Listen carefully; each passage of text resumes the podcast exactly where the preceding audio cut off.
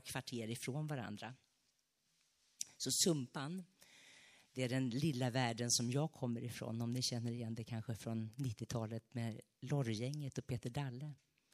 Och faktum är att krogen Lorry låg bara ett par kvarter ifrån Fredsgatan i Sumpan där jag hade min första adress som bebis.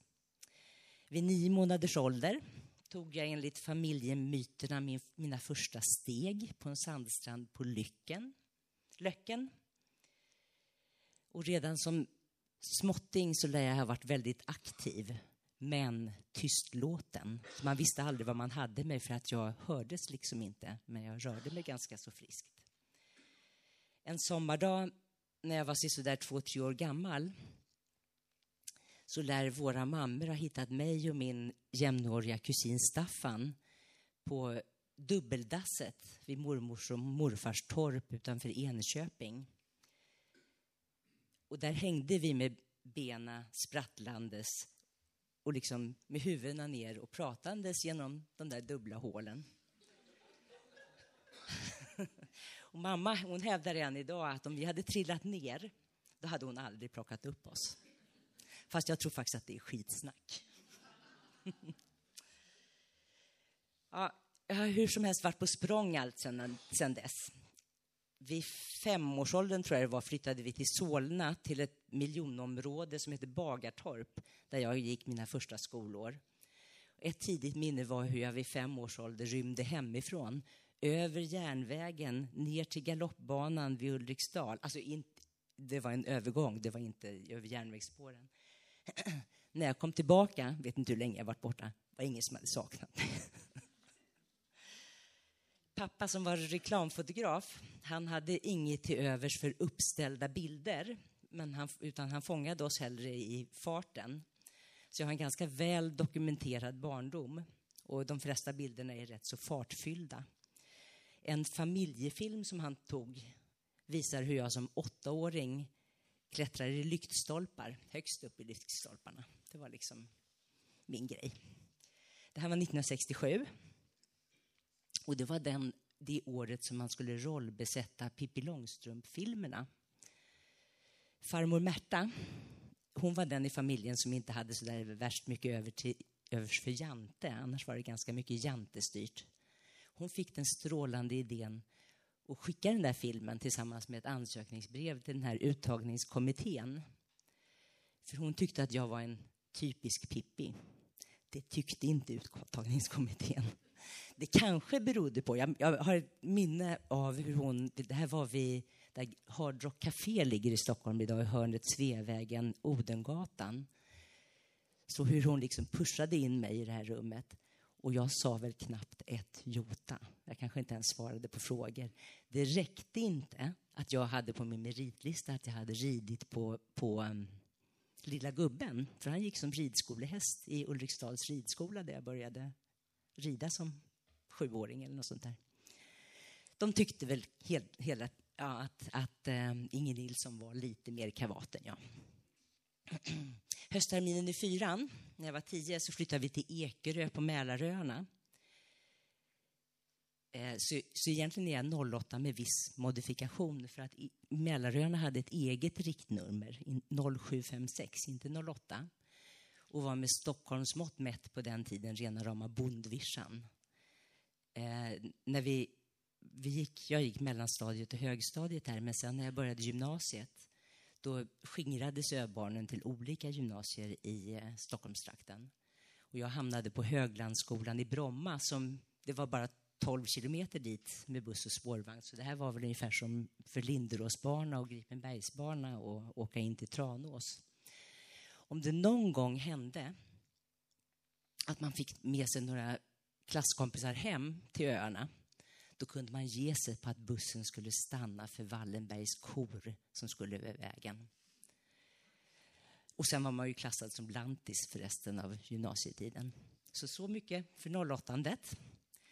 Nu ska vi höra en låt som jag lyssnade på ganska mycket under gymnasietiden. Lasse Tenander. Alla är vi barn i början alla har vi varit små och vi är tvungna att lära oss att krypa innan vi kan börja gå.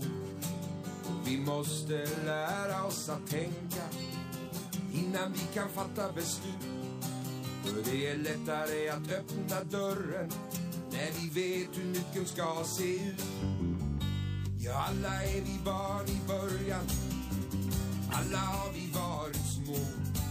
Och vi måste lära oss att lyssna innan vi kan förstå. Och det är lättare att förlåta när vi ser hur mycket vi har att ge.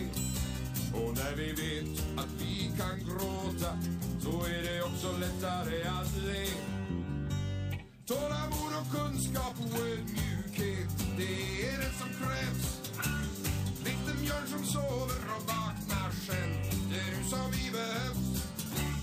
Tålamod och kunskap och ödmjukhet, det är det som krävs. Likt den björn som sover och vaknar själv, det är du som vi behövs. Och det är lättare att lägga pusten när vi känner varenda del. Och det är lättare att rätta till felen när vi vet varför de är fel. Och det är lättare att vara starka när vi vet exakt hur mycket vi tål. Och det är lättare att orka kämpa när vi vet att kampen har ett mål. Slumpen, ni vet, som jag talade om, den, den eh, rådde lite efter andra året på gymnasiet när livet tog en ny vändning. Det var nog kanske, ja, det var inte min idé, men det kanske möjligen var pappa, för han, pappas idé, för han var rotarian. Och möjligen var han det, för att han hoppades att något av barnen skulle få göra ett utbytesår i USA och det råkade bli jag som gjorde det. Så jag gjorde mitt senior year i en liten stad i Ohio. Ohio det ligger i höjd med New York, eh, tre stater in i landet under sjöarna. Och jag brukar kalla Ohio för USAs Småland, för det finns rätt många likheter. Det är landsbygd, mycket landsbygd, miltals med majsfält. Det är ganska konservativt och så ligger det mitt i bibelbältet. Grevskapet söder om där jag hamnade, det var en av de största distrikten med amishfolk, om ni känner till dem. En, en eh, kristen gruppering som lever på 1800-talsnivå än idag. När man åkte med Rotary så flyttade man runt och jag hade fyra värdfamiljer. Första värdpappan skrev eh, och berättade att han var minister. Så jag skrev ju tillbaka, det var ju på, långt före i e-postens tid, och frågade vad en minister Jag tänkte att han var liksom politiker på något sätt. Men det visade sig att han svarade att han var pastor. Och då höll jag på att skriva tillbaka och fråga vad är det då? Men då var pappa vänlig nog att upplysa mig om att Nej, men det är ungefär som en präst. Så jag var helt nollad på det här området. Jag var inte konfirmerad. Jag hade kunnat tänka mig att läsa, men jag hade liksom inte kunnat tänka mig att eh, ta ställning på förhand till något som jag inte visste vad det var. Och det där är lite signifikativt med att jag vill ta reda på vad saker verkligen innebar, innebär innan jag bestämmer mig. Jag stortrivdes i alla fall i Orville som var en liten håla med 9000 invånare och 16 kyrkor. Första dagen i skolan så frågade en kille i klassen vad som stod på löpsedlarna när jag åkte hemifrån. Det här var i augusti 1977. Elvis is dead, sa jag. Och då jublade hela klassen. Jag tror att de liksom tänkte, ja men då är Sverige ett civiliserat land som vet vad som händer liksom, i den stora världen. Jag fortsatte att jaga bollar. Jag kvalificerade mig till skolans volleybollag och vi tränade två timmar om dagen efter skoltid. Värdsyskonen hade förstås körkort och varsin bil fast de gick i samma skola och slutade samtidigt. Men de slutade då klockan tre och jag gick vidare till fem och värdföräldrarna insisterade på att, de, att jag skulle hämtas efter volleybollen. De var väl antagligen rädda om mig, men jag tyckte det inskränkte på min frihet som ju var en viktig sak för amerikaner annars. Så jag insisterade på att få gå hem, det var ju bara en kilometer. två världssyskon från två av de här familjerna har kommit att bli väldigt viktiga vänner för mig, Amy och Ellen. Eh, och då, vi har följts åt genom livet, så vi har träffats flera gånger och håller kontakt, vilket har blivit mycket lättare efter e-posten kom igång. Då. De och jag och ett par andra vänner från den tiden, för, som alltså är 45 år sedan. Vi kommer att planera en reunion i Italien nästa sommar. Så det, det är verkligen det är roligt att följas åt. Så vännerna där var jätteviktiga. Men den kanske allra viktigaste människan i min liv, mitt liv utanför familjekretsen, det var en lärarinna, Miss Fast, eller Joyce som jag så småningom fick kalla henne när, hon, när vi kunde lägga bort titlarna. Hon var engelsklärarinna på skolan och ensamstående. Och så hon hade också väldigt mycket kontakt med, med de här andra i klassen. Så hennes hem var en samlingspunkt och hon tog sig an mig rätt mycket och uppmuntrade mig. Och det här har fått mig att tänka att om det är någonting jag önskar ett, varje barn, inklusive mina egna, det är egentligen en vuxen utan familj, utanför familjen som bryr sig om en. För som ni vet så reagerar man ju ibland på, på sina egna föräldrar. Men det var jätteviktigt för mig. Och det var hon som uppmuntrade mig att komma tillbaka. Så istället för ett år i USA så blev det fyra, varav tre på universitet. Jag hade vetat ända sedan jag var, lit, vetat ända sedan jag var liten att jag ville bli journalist, eller i alla fall skriva, och då fanns det ju bara tre tänkbara yrken. Och det var journalist, copywriter eller författare. Två av dem har jag avverkat. Så jag läste tre år på High University som är känt för sitt journalistprogram. Studielån för utlandsstudier, det förekom inte på den här tiden. Eh, och hur jag lyckades finansiera den där, de här åren, det är egentligen en gåta för mig. Varenda gång jag åkte hem så var det osäkert hur jag skulle kunna komma tillbaka. Men med stipendier, professorer som lånade ut sina hus när de skulle ut i världen och forska och ett otroligt spartanskt leverne så gick det vägen. Och trots att det liksom, jag levde så snålt så var det otroligt rika år. Och den största rikedomen det var helt klart människorna.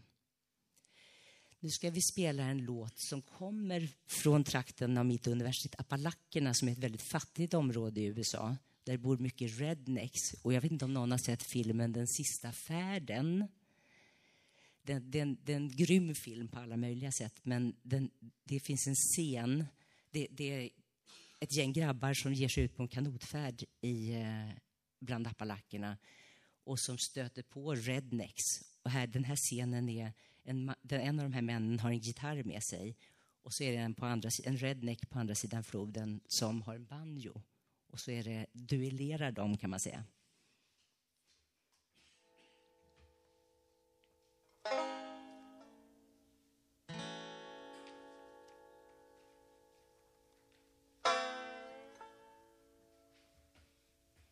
Känner liksom på varandra.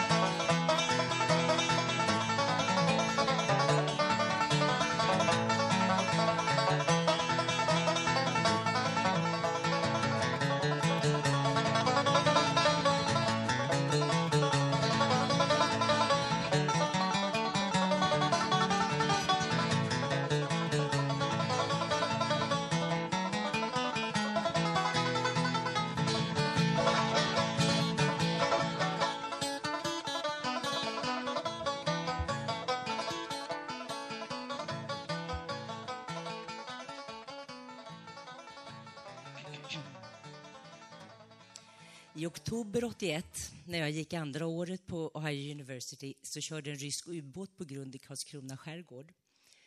På fredagens current event-quiz så undrade professorn vilket land detta hade utspelat sig i. Och 75 procent av mina amerikanska klasskompisar svarade Schweiz. Ett land som inte ens gränsar till vatten. Vid det laget hade jag i alla fall vidgat mina geografiska referensramar något, även på hemmaplan. För efter första collegeåret så var jag tvungen att skrapa ihop lite pengar och tog en sabbatstermin. Och det var då Tranås kom in i mitt liv. Att det blev just Tranås, det var som så mycket annat en tillfällighet. Det var en granne på gatan där hemma, Lennart Sveder, som hade varit Expressen-journalist och som då var producent på TV-sporten, som kände till och uppmuntrade mina skrivardrömmar. Eh, genom bandyn så kände han Arne Argus som var chefredaktör på Korren. Och på den tiden så ägde Korren Tranåsposten som då var en femdagarstidning där hans son, Arne Argus son Pelle var redaktionschef. Så det var så den här första inledningen kom till. Kollegorna på TP de hette bland annat Peter Karlsson, Pelle Wågenberg och Hans Lindell, namn som ni kanske känner igen. Stefan Bark och Inge Månsson stod för landsbygdsrapporteringen. Sportredaktionen bestod av eh, Johan Hedberg som nu är chefredaktör för hela, vad det nu heter, Smålands tidningeriet. Och Janne Justegård som senare tog över TP. Justis har senare berättat att jag imponerade stort när, jag, när vi spelade pingis i jobbpauserna. Jag, och jag slog halva gänget, eller om det möjligen var hela gänget. Det hade de inte väntat sig av praktikanten. Genom tidningens försorg så fick jag hör, hyra ett litet krypin högst upp i, på Ekliden 10. Ni vet, den Yxnevillan tror jag den kallas. Och därifrån hade man ju milsvid utsikt över hela stan. Men det var också det enda romantiska med den boningen. För det var väl sex kvadratmeter stort, en hopsjunken säng med gamla uttända resårmadrasser, oisolerat, en skitig kokplatta utanför. Men vad kan man begära för 400 spänn i månaden liksom? Där kunde man knappast hänga på kvällarna i alla fall. Så när jag inte jobbade så gick jag på bio, hängde på bibblan eller spelade volleyboll med Lövsta Volley. Och det enda jag har komplex för i livet är nog min dåliga tax, tak, taktkänsla. Ändå så lyckades Linda Timre, som var kollega på tidningen, få med mig till Parkhallen några lördagar på GDV, Gammeldansens vänner. Jag förväntade mig schottis och hambo och polka och sånt där. Men sånt hette ju kultis på Tranåsmål. Så det här var foxtrot och vals. Det fattar inte jag. Det var den första språkförbistringen.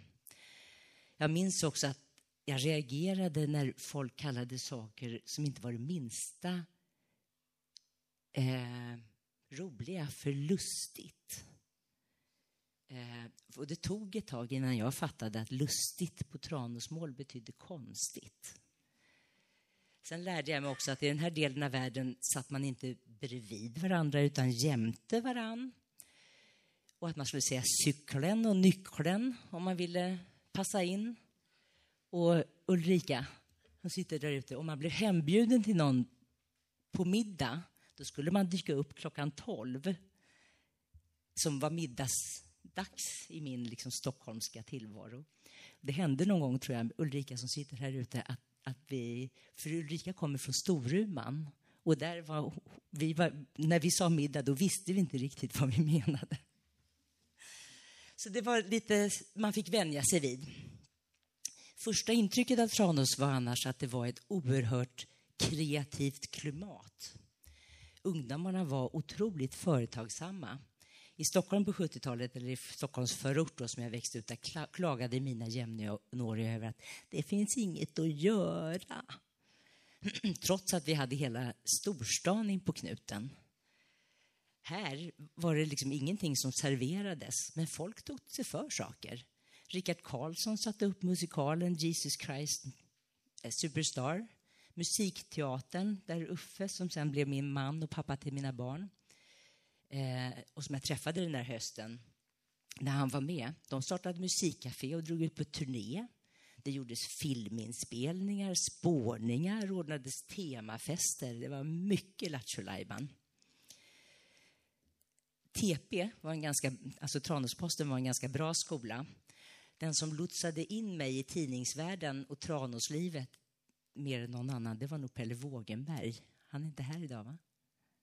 Jag tror att Eva-Lotta var här.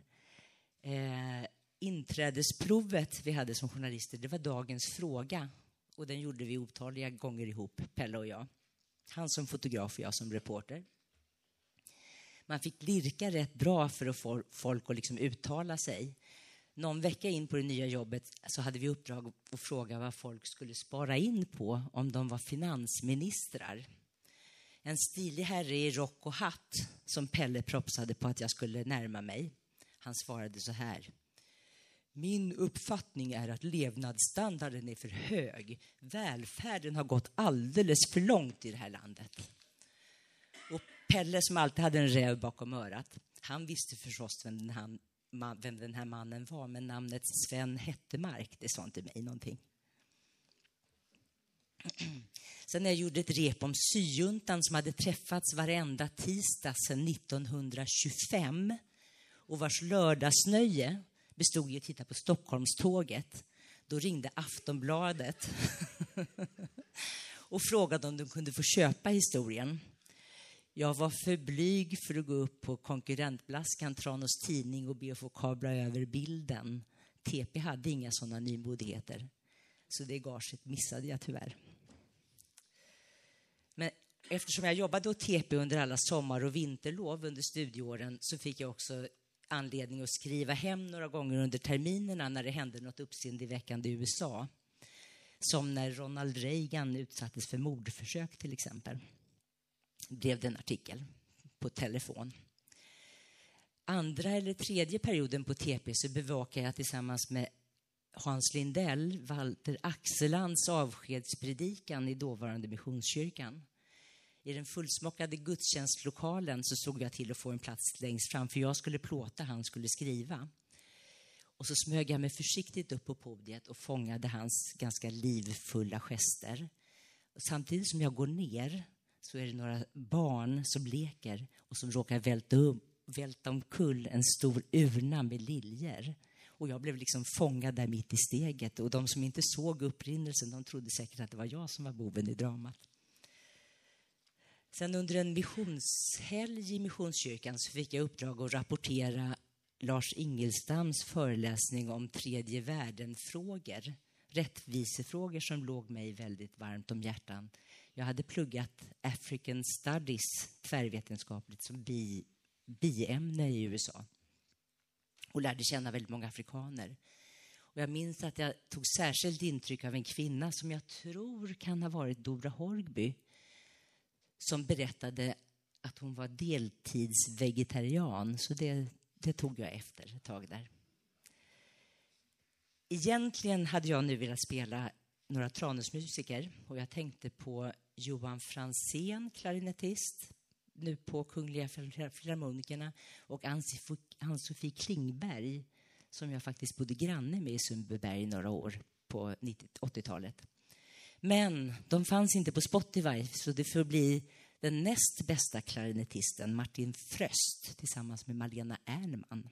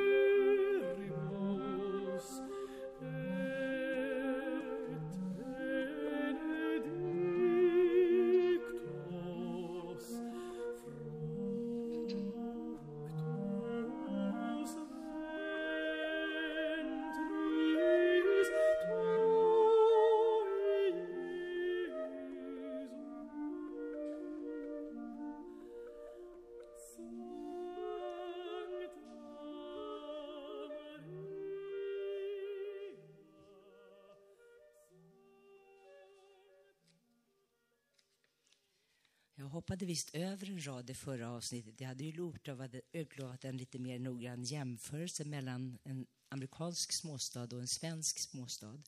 Och en av de likheterna som var väldigt tydlig mellan min lilla stad i Ohio och Tranås, det är att småstadslivet både här och där, liksom, det kretsar kring tre saker. Sport, kultur och kyrka. Så det har jag gett lite, lite prov på där, de sakerna från... Men nu ska vi gå vidare. Jag hade alltså under fem år så hade jag, hade jag hållit på och pendlat mellan Sverige och USA och var ganska så rotlös. Så när, vilket, när jag, var, när jag var, hade avslutat, gjort sista terminen i USA och Wicket på Tranåsposten tog slut hösten där, 1982, så stod det mellan att flytta till en annan liten småstad i Sverige och liksom börja om eller återvända till storstan och hitta någon annan typ av jobb. För eftersom jag inte hade några kontakter genom Journalisthögskolan som liksom var den vanliga vägen att gå så eh, var det nästan omöjligt att komma in på någon Stockholmstidning. Så då blev det Sumpan igen. Där kärleken väntade, Ulf. Eh, och efter ett par ströjobb där så blev jag headhuntad till en reklambyrå på, på Strandvägen i Stockholm. Så jag blev alltså inte journalist när jag blev stor. Jag blev copywriter, eller reklamskribent som det heter på ren svenska. Och det var också liksom helt utan egen förskyllan, kändes det som. Så vad gör en copywriter? De, de flesta brukar tänka att ja, de hittar på slogans. Och det är ju kanske en del av det. Och det, det, som jag kanske är mest känd för här lokalt, det är nog Materias tagline Ideas Materialized, som står liksom med meterhöga bokstäver ovanför deras entré. Och det är nog det största jag någonsin har blivit publicerad. Men i grund och botten så handlar det om att skriva på uppdrag för att sälja. Och då handlar det väldigt mycket om annonser, broschyrer, kataloger och till och med böcker har det blivit några genom åren.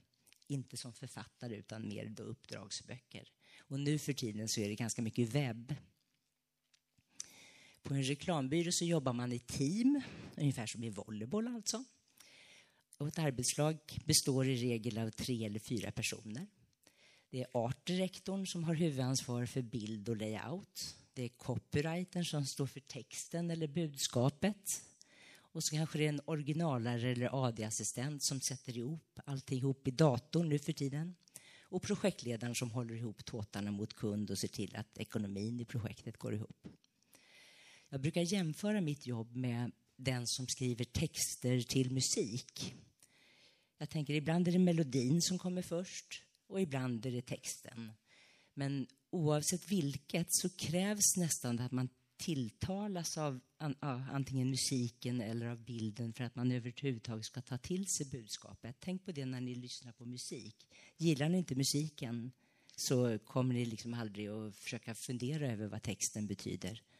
Och likaså i reklamen, om man inte tilltalas av det här första intrycket, det som berör öga och öra, då, då mm, tar man inte heller till sig budskapet. Och när folk tänker reklam så tänker de nog mest på snabbrörliga konsumentvaror. Eh, för min del har det handlat mer om business to business eller långsamrörliga konsumentvaror som designmöbler, flygplansutrustning, teknik och småhus. Jag har skrivit säkert 30 huskataloger i mina dagar för olika småhusföretag som Myresjöhus, Skanska, Hjältevadshus, Modellenthus och Smålandsvillan. Men det har också handlat lite grann om livsmedel, eh, byggprodukter, mjukvaruutveckling och andra tjänster.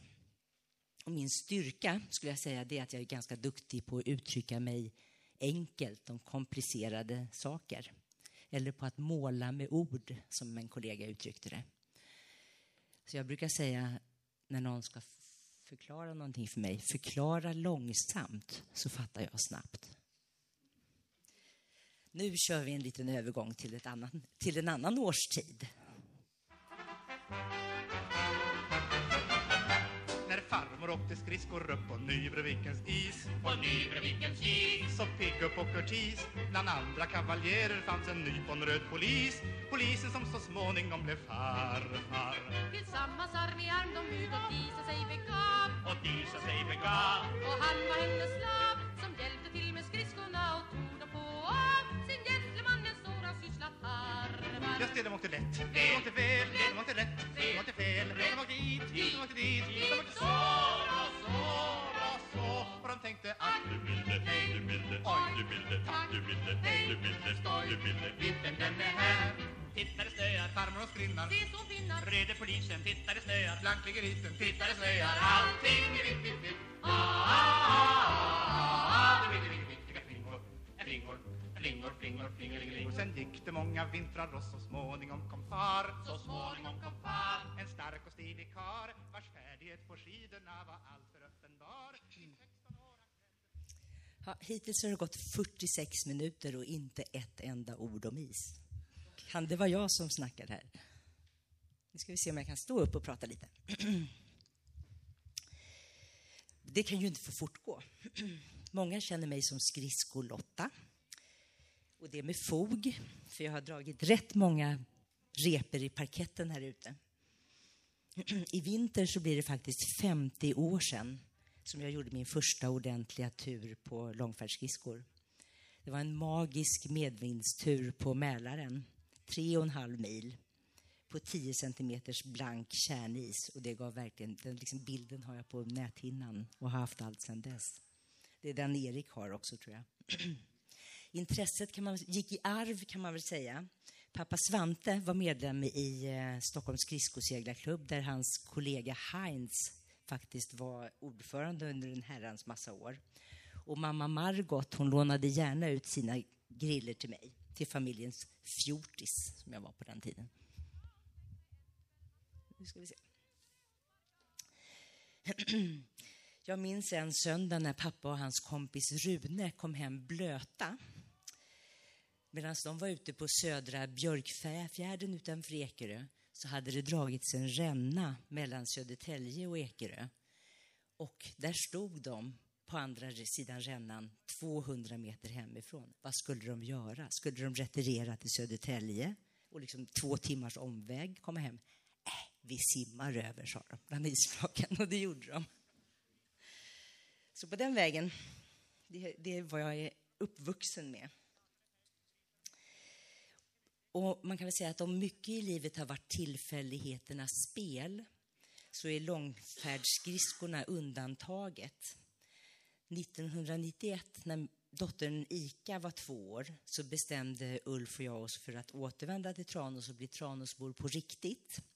Och första vintern här nere så låg eh, sjön så långt man kunde se med blank is. Och vi körde medvindstur på medvindstur från Sommens samhälle ner till Draxnäs, där svärfar var vänlig nog att hämta upp. Och den vintern minns jag att jag för första gången för mig själv uttalade målet att jag vill bli långfärdsskridskoledare. Sen skulle det ta 15 år innan den planen gick i lås. Ett par gånger åkte jag på vinst och förlust upp till Linköping för att försöka komma med när långfärdsskridskoklubben där uppe hade välkommen kväll. Men jag kom för sent och så fick jag åka hem med svansen mellan benen för det var fullt. Så vintern 2004, eller om det möjligen var 2005, när jag och en kompis var ute och rekade is vid Omberg, så stötte vi på ett gäng veteraner från klubben som var ute i samma ärende. Och när de undrade varför vi inte hade någon verksamhet i Tranås så sa jag som det var att det är för att vi inte kan få någon ledarutbildning. Ja, men det fixar vi, sa de. Och det gjorde de, så att året därpå, vintern därpå, så gick jag ledarutbildning, teoretisk teorin. Jag gjorde mina tre kandidatturer och så blev jag dubbad till ledare under en magisk helg på, på Vättern. Också en fantastisk skridskosjö. Och det är 18 år sedan. Idag är jag inte bara ledare utan även ledarledare och israpportör. För vi har ett bra system där vi, där vi rapporterar var det finns is. En bra säsong som i fjol så kunde jag köra över 100 mil.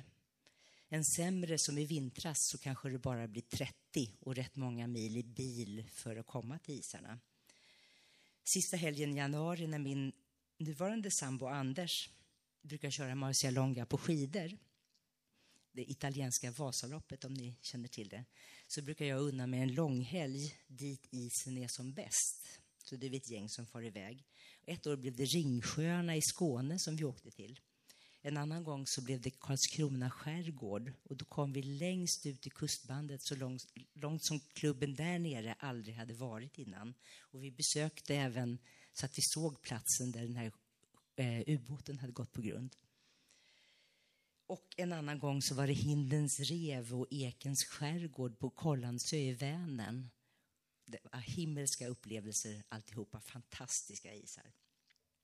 Men himmelskast av alla sjöar, möjligen med undantag för Vättern, det är nog ändå Sommen.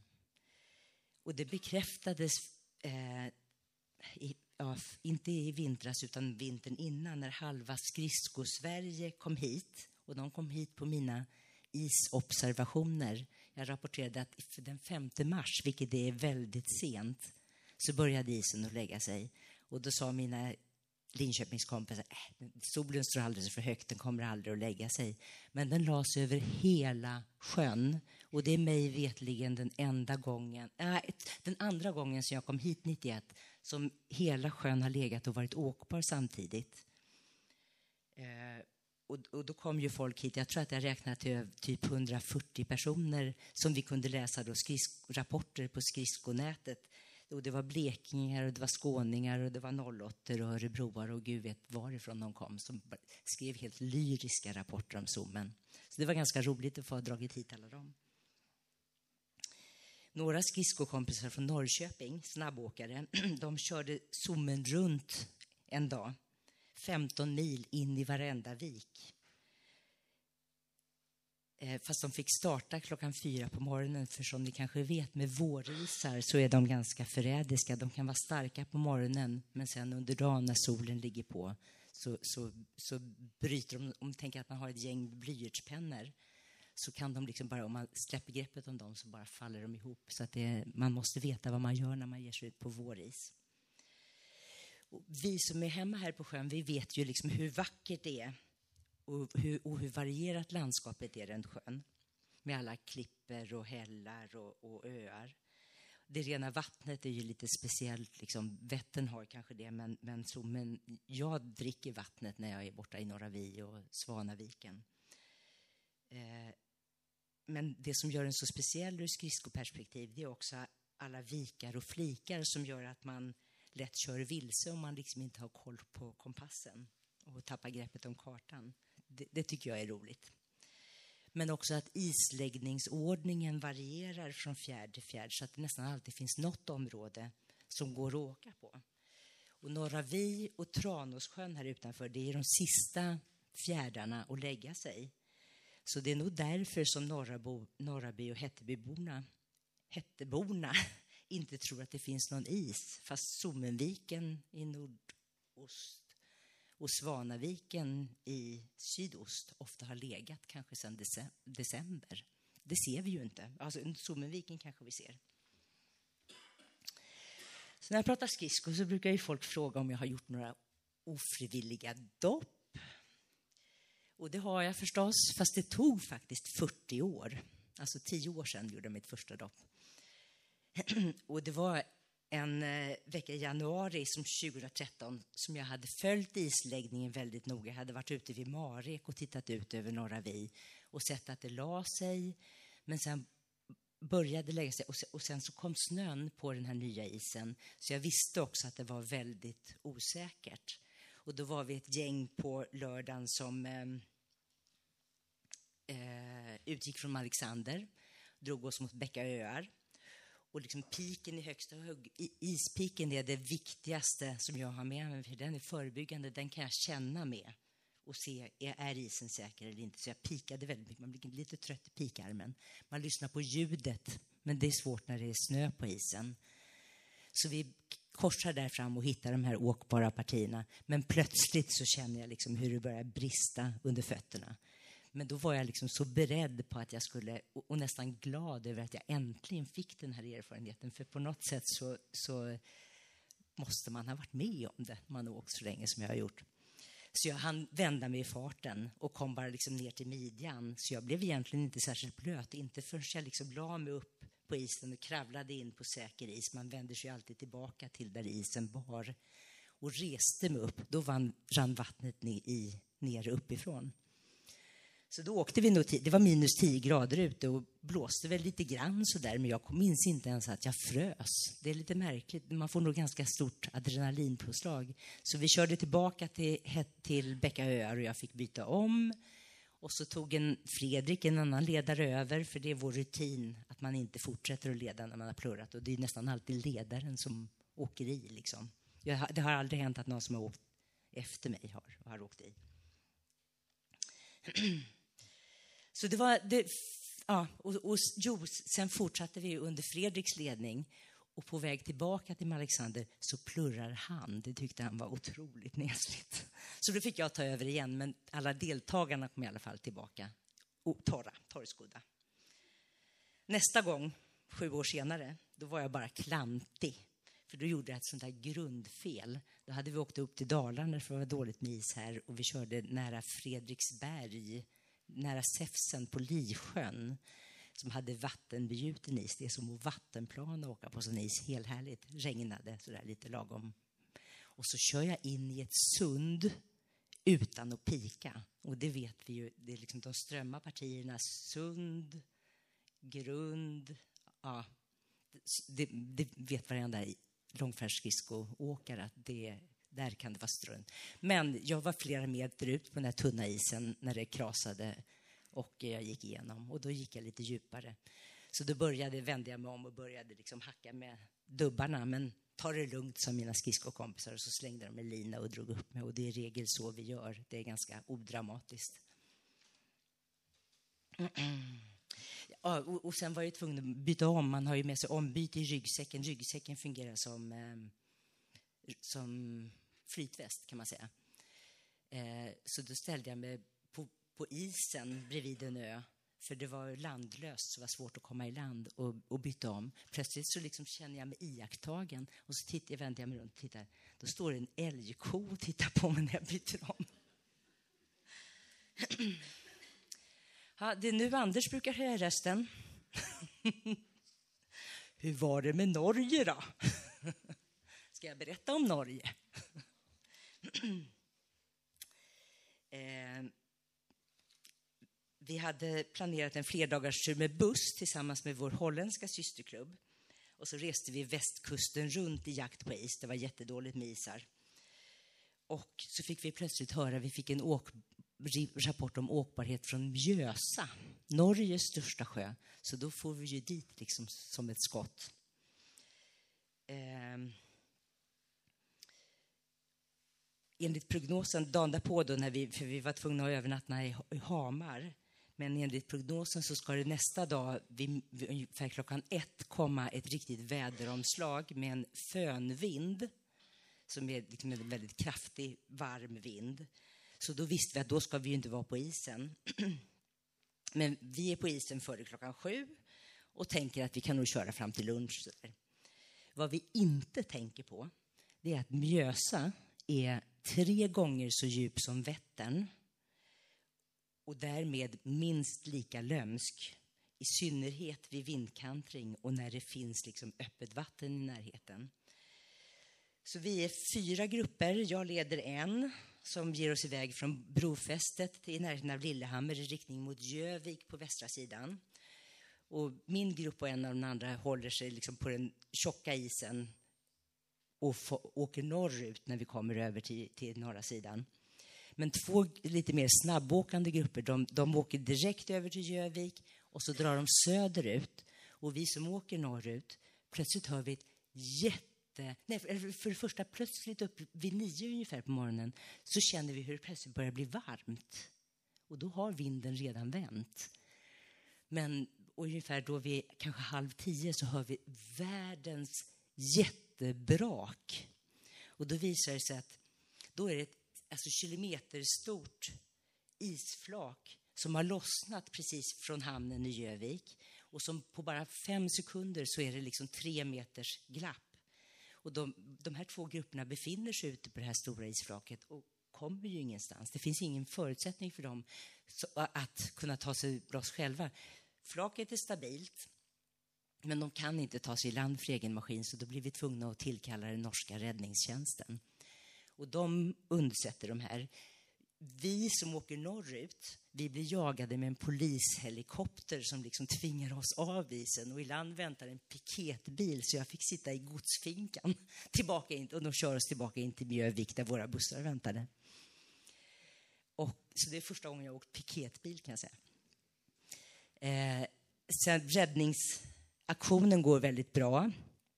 Vi får beröm av norska räddningstjänsten, dels för rådigt agerande, dels för att hur välutrustade vi är och eh, också för vår haverirapport sen.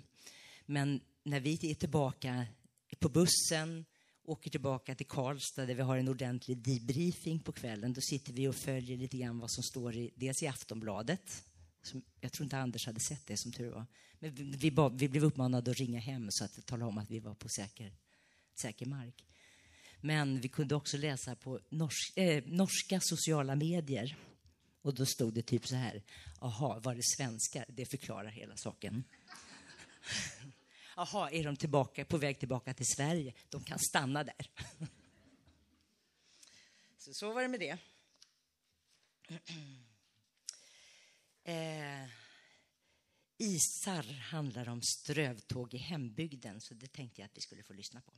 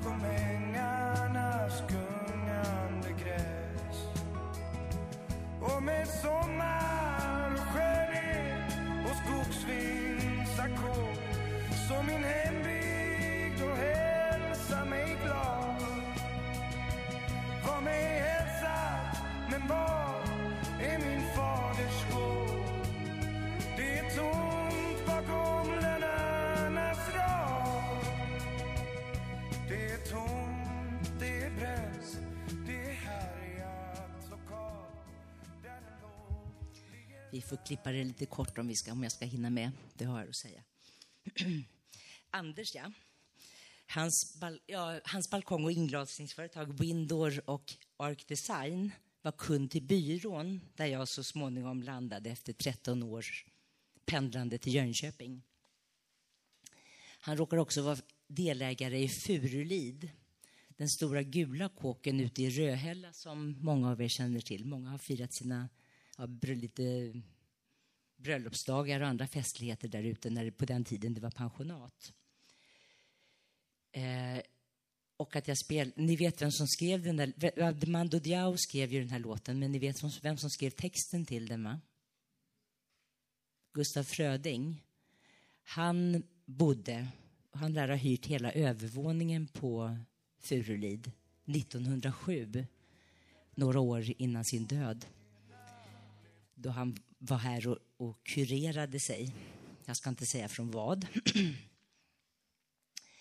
eh, så, så det fanns dubbla anledningar att spela den låten. Idag är huset ombyggt till fyra lägenheter varav Anders förfogar över två. En som han bor i själv och en som han hyr ut. Och det var så jag kom in i bilden. När båda mina barn var utflugna och jag hade varit skild i 15 år, vilket också Anders hade varit, så insåg jag att jag har bott på Vallgatan längre än vad jag bott på någon adress, annan adress i hela mitt liv. Och då tänkte jag, nej, nu är det dags för ett nytt kapitel i livet. Så under en lunch på Rotary, där både Anders och jag var medlemmar, utan att vi egentligen kände varandra, så nämnde jag att jag var intresserad att om, om den här lägenheten skulle bli ledig så skulle jag vara intresserad av att få flytta in. Och det blev den. Så, han erbjöd mig att flytta in på bottenvåningen. Vad jag inte riktigt visste då, det var att det ingick en hyresvärd i paketet. Men det var en ganska bra deal, även om det inte stod i avtalet. Det tog något halvår, en fika här och några middagar där, innan vi fattade tycke för varann och insåg hur mycket vi hade gemensamt. Det är nio år sedan nu. Och de åren kan man väl sammanfatta som ett enda stort äventyr, eller möjligen som många små äventyr. Är det en rättvisande bild, Anders? Mm. Först hette det att om jag lär honom åka skridskor så kan han lära mig att åka längdåkning på skidor. Det visade sig att det skulle bli rätt mycket annat också. Utförsåkning, vandring, cykling, klättring och inte minst orientering. Det är ingen hejd på hur roligt man kan ha i vår ålder när båda gillar att jobba sig svettiga. Första provet han utsatte mig för det var att se om jag klarade hög höjd. Men att balansera uppe på takåsarna i Montmartre, Sacré-Cœur, det var liksom ingen match för mig, för jag har inte minsta tendens till höjdskräck. Så då blev det fler och högre höjder. första 4000 meters toppen det var Breithorn i Schweiz, rena barnleken. Den följdes av Mera Peak i Nepal, från vars 6 500 meters topp man ser fem av världens åtta högsta berg. Det är ganska mäktigt. Mount Everest är ett av dem. Mitt mål under den vandringen det var att se var min gräns gick. Och det gjorde den obönhörligen vid sista nattlägret på 5850 meter, så jag missade själva toppstöten. Nästa äventyr, det var Peru, där vi värmde upp med nio dagars vandring på Santa Cruz Trek, inklusive bestigning av ett annat högt berg, Pisco. Och även här tog det stopp, bara 100 höjdmeter ifrån toppen. Men då får man tänka att det är ungefär en timme från toppen, och vi skulle ner också. Och Anders hade inget problem med det här, för han visste att det är man, man lämnar ingen uppe, även om det var jättefint väder, så lämnar man ingen uppe på berget, utan man håller ihop liksom. Så han, vi vände. Och guide, vår guide tyckte väl att det var lite nesligt, för, för honom var det väl lite status att få, med, få upp sina gäster. Då. Men det fick han inte. Sen fortsatte vi till Cusco där vi slog följe med ett annat svenskt gäng på en annan nio dagars expedition bakvägen till Machu Picchu. Och det var också en riktig höjdare, så får jag berätta mer om i något annat sammanhang.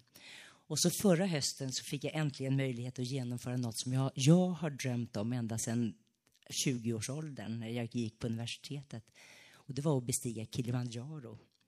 Fast det är också en helt annan historia, så det får, vi, får jag återkomma till kanske. Men vad det, vad det anbelangar så kan visa väl det att även om slumpen har styrt rätt mycket i mitt liv så har jag ändå haft vissa egna långsiktiga planer och drömmar som jag efter många om och men och med närståendes goda vilja faktiskt också har lyckats fullfölja. Nu kommer en barndomsfavorit.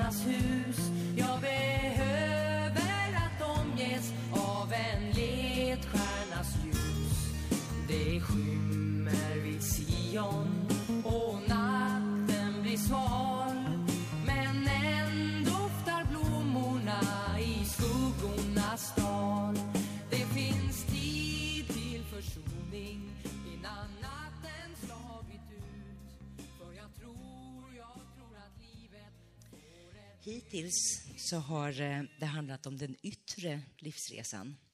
Men parallellt så har det faktiskt pågått en inre resa och den tänkte jag avsluta med. Och som ni kanske förstod av inledningen så var jag helt nollad när, all, med allt liksom som gällde kyrka och tro. Visserligen så var min farmor och farfar troende, men det pratades tyst, ganska tyst om hemma. Och jag hade, har ett vagt minne av att de någon gång försökte få med oss till söndagsskolan, men det rann rätt snart ut i sanden. Och så råkade jag hamna i en amerikansk pastorsfamilj.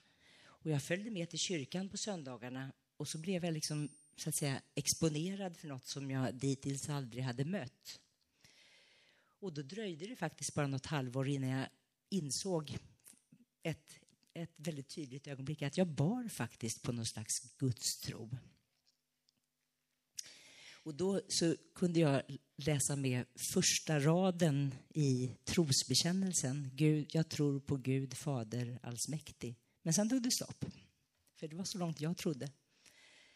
Och, och liksom Gud var en sak, men Jesus och hela den här liksom kristna kulturen, det var något helt annat. Och nog för att det bodde en sökare i mig, men det bodde också en stor skeptiker där inne. Hur det än var liksom, så, så började jag läsa Bibeln och jag minns att jag blev mäkta upprörd när jag inte kunde hitta Jakobs brev, den kanske mest radikala av, all, av Nya testamentets böcker, i min amerikanska bibel. Kunde de vara så fula att de hade ryckt ut det?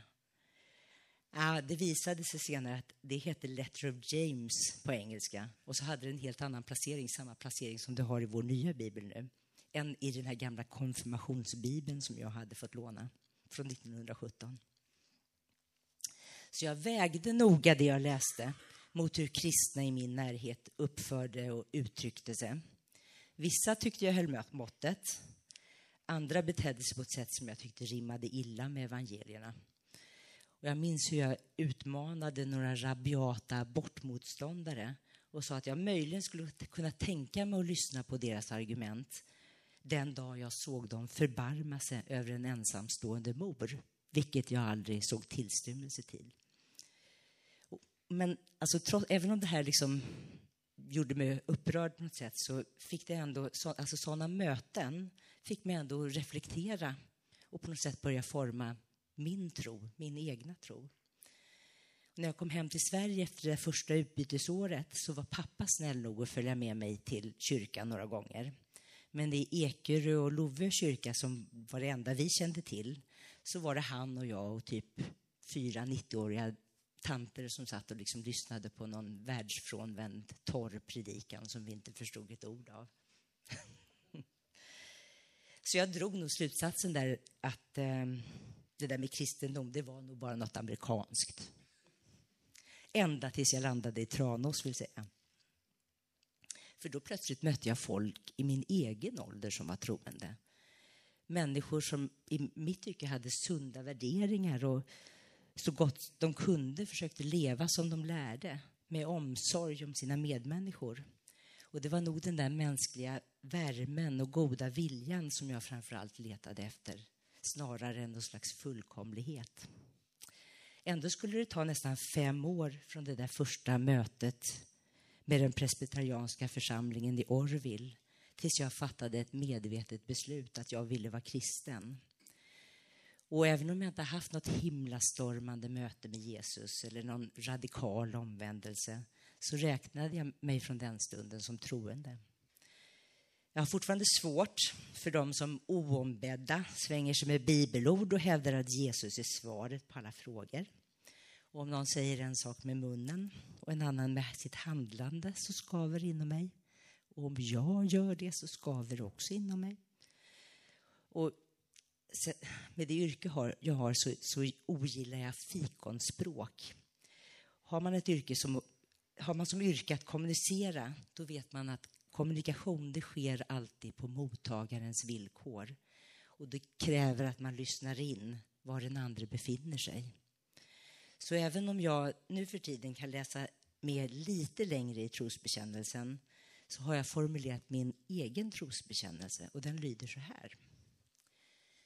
Jag tror på en Gud som vet vad det vill säga att vara människa. Hörde ni? Jag tror på en Gud som vet vad det vill säga att vara människa.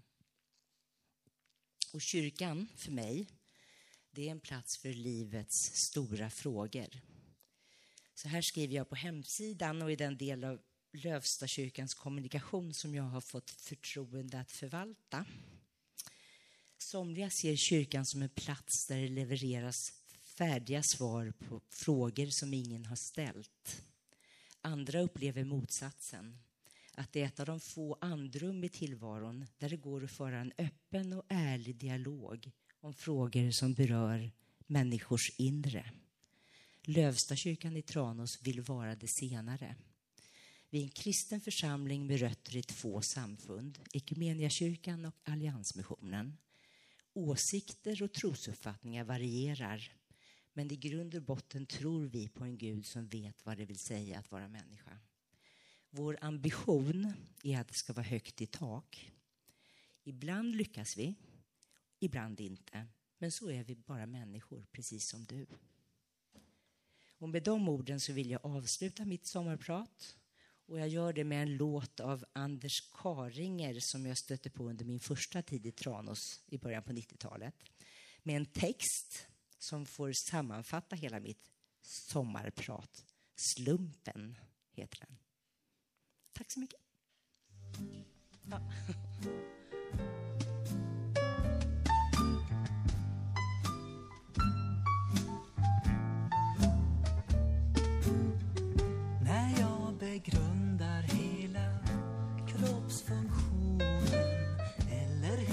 Skapelsen på televisionen och myrans minimalmatsmältningsapparat då märker jag att livet faktiskt är underbart.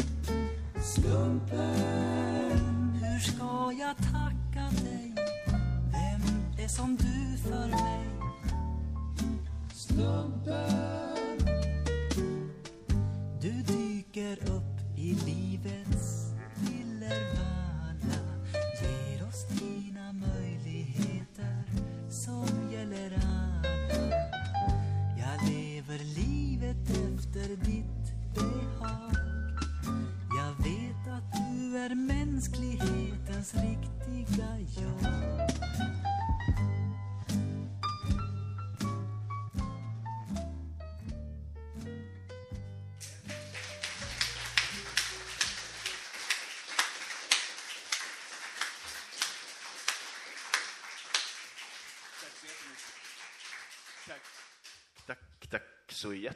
Lotta. Du ska få en kram. Jag ska få en skridskotur.